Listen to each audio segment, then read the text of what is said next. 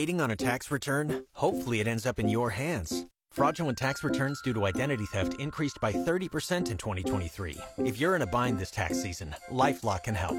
Our U.S. based restoration specialists are experts dedicated to helping solve your identity theft issues.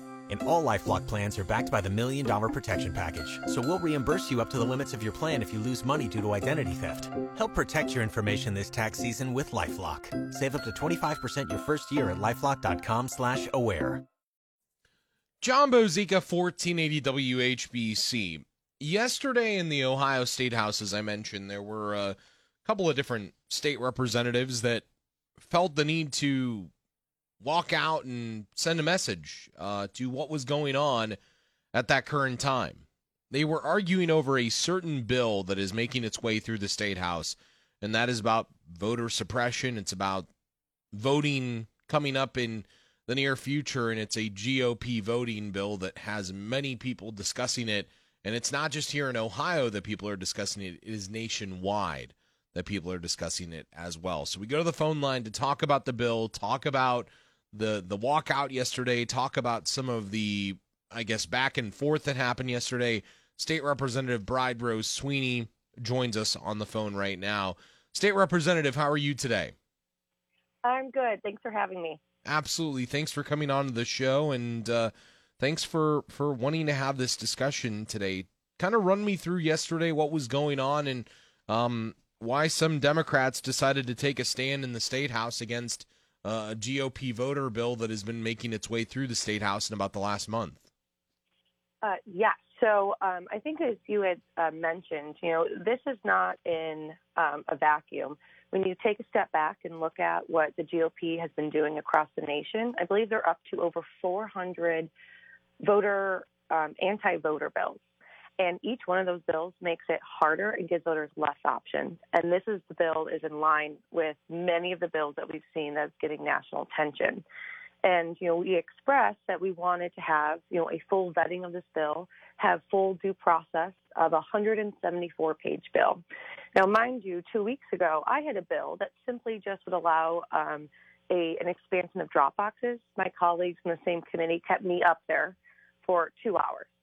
And um, about, I think, you know, less time than that, um, we were told that there was a Republican caucus and that we needed to uh, end our questioning. Um, and so we had asked, you know, if that's the case, we wish we would have known beforehand if there was an unscheduled meeting that the Republicans seemed to go to, um, and that the, at least we'd wait around all day if we had to to reconvene and to be able to fully vet a 174 page bill that has very real implications on our most fundamental right. And so when we were denied that, we decided that, you know, we're not going to stand if the GOP is not going to let elected lawmakers have their voices heard in the legislative process.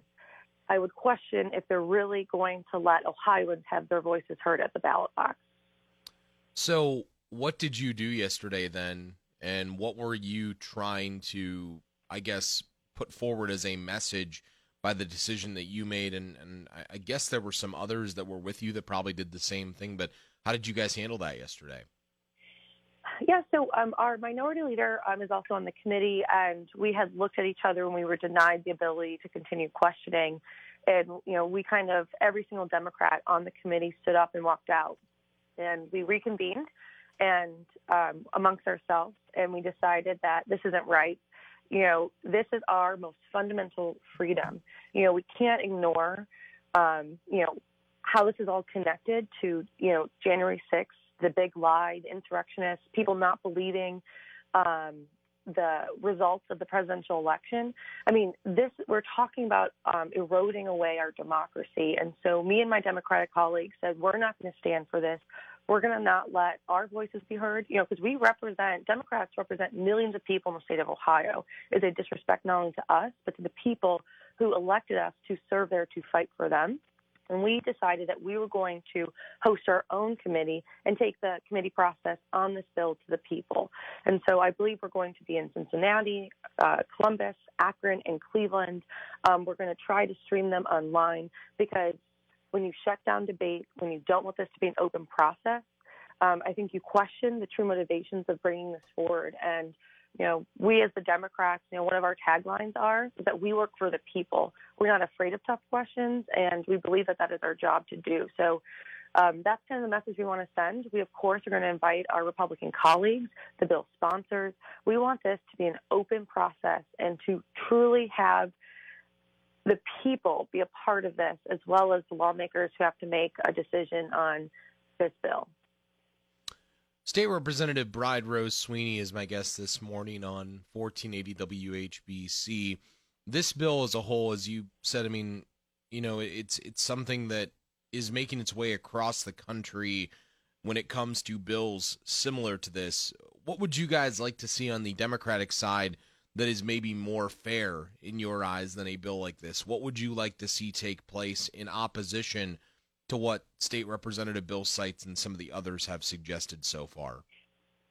Yes, thank you for that question because you know we've been proposing, you know, I, my Democratic colleagues have been proposing common sense, non-controversial bills that would just simply make uh, our elections uh, more accessible and um, still have um, you know, the ability, the point of all our bills is that no matter where you come from, no matter where you live or what you look like or even who you vote for, I want everyone to vote. And when you look at, you know, I'm from Cuyahoga County. We have nearly 1 million voters. And right now we are limited to one simple, simple drop box location at the same location as people who are early voting. So a simple fix is allow counties to have more than one early vote center allow counties to reasonably expand drop boxes. And drop boxes were not controversial until Donald Trump made them controversial. They are simply middle mailboxes, um, but they've had you know this unnecessary controversy around them. They are very simple. If you look at Michigan, they have 700 drop boxes for 7 million people. In the state of Ohio, we have 11.7 million people, and we only have one per county. So that's 88 in this state. It is just, there's no justification for that. Um, we could do things to give us a real automatic voter registration to stop the needless um, purging of voters, a process that has been in the national news in Ohio, where we more aggressively purge citizens for not um, voting within a certain time frame. And what happens is not only are we purging people who are inactive voters, but because our system is so antiquated, we're actually removing people who have voted in that time frame. So there's real concerns, there's real modernizations that need to happen in our elections, but the bill that is provided before us does not do any of that. That bill and other bills like it, why do you think we're seeing so many of those now opposed to before when we would have an election, there would be a thought that maybe there was something wrong with it. But why do you think we have had so much of these bills wanting to basically redo our election landscape? You know, I would say it all goes back to Donald Trump. I mean, he, you know, after the election was telling his base, telling voters that the election was stolen from him, um, that, you know, to not trust the results. Um, but the only results that were questioned were states in which Donald Trump, you know, had lost. And so I keep, it doesn't make sense. You know, in Ohio, we have a Secretary of State that keeps touting as Ohio is one of the most successful elections we've ever had. So I say, then why is the GOP lawmakers in the state trying to, you know, make it, you know, quote unquote, more secure? There is no voter fraud. We've spent lots of tax money, uh, taxpayer money looking to see, you know, who is voting in our elections, they are safe and secure. Um, so it all stems from this these false notions and about this the big lie the election was stolen and there's something wrong. And I think wrongly some um, GOP lawmakers are trying to find ways to make certain voters have less access. So when you look at when you have a drop box limitation to one per county, when, you know, as I mentioned, I'm in Cuyahoga County. I sit at my early vote center every day. I saw hundreds of people in line. I saw hundreds of people in a drop box line. How do you look at that and say another county that has, you know, 15,000 people? You know, I've had, you know, my colleagues say, well, there was no lines in my county. And I said, that's exactly my point. I want your voters to vote, and I want my voters to vote. In Cuyahoga County, just because they live here, that doesn't mean they should have to wait three hours in line when other people get to wait 15. It's about equity, and that's not what we're seeing here. Yeah, and that's long been a problem as State Representative Bride Rose Sweeney is my guest, where you go to a city and the voting time wait is, as you said, up to three hours if you get there at the wrong time, but you go out to the country, if you will, and you're in and out in a matter of 10 minutes sometimes, if even that. Um, what can we do to make that a more equitable experience for everybody so that more people can vote, so that more people do have that opportunity and they feel as though they have that opportunity? Yes, uh, you know, what we're calling for, you know, I don't like the shenanigans. I, you know, by no means that I want to walk out of that committee, but at some point you have to stand up for the people and stand up for why they sent you there. What we are calling for, what I am calling for, is to demand a bipartisan solution moving forward. You know, in in Ohio, we're actually only 27th in the nation for voter participation. So clearly, we're not doing everything right. There are real things that can ensure that rural voters, urban, suburban voters, that we all have equal access to our most fundamental right. And it doesn't have to be controversial. These aren't radical changes we're asking for. We're just wanting to work together in a bipartisan fashion. So I'd ask all of your listeners to, you know, to pay attention. Um, you know, they they try to spin this bill as you know not Georgia, and they've got a little cute with the way they've done um, a few of the provisions um, that are misleading um, is to call your lawmakers, email them, but also talk to your neighbors, talk to your friends, talk about this on social media. I mean, there's this is a national um, issue that's getting a lot of attention. And you know, in Georgia, when they passed their um, anti-voter bill, you know, the people got motivated. The people started demanding more and they started putting you know that pressure on you know certain organizations where you know Georgia actually lost some very good opportunities. I do not want that to happen here in Ohio, but we need to tell um, the lawmakers that that the citizens of Ohio are serious and that we're not going to let or we're going to try to not let them take away our most fundamental right. So that only happens if we're paying attention and if we're mobilizing and we're spreading the message.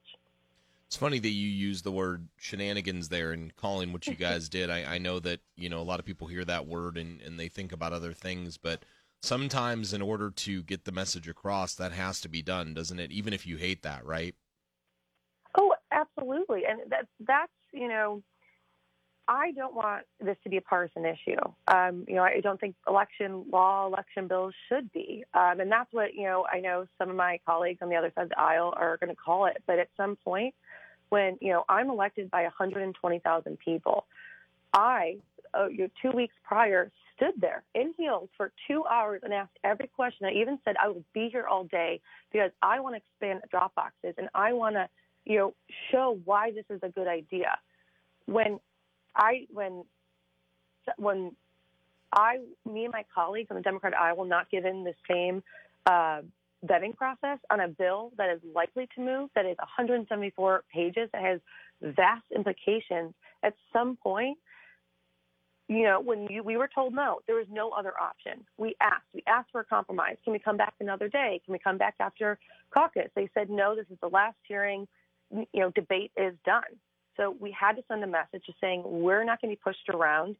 When it comes to our voting rights, we do not. You know, this is this is too far. And if this is going to garner us more attention because that's how you know the GOP lawmakers are going to listen to us, then so be it.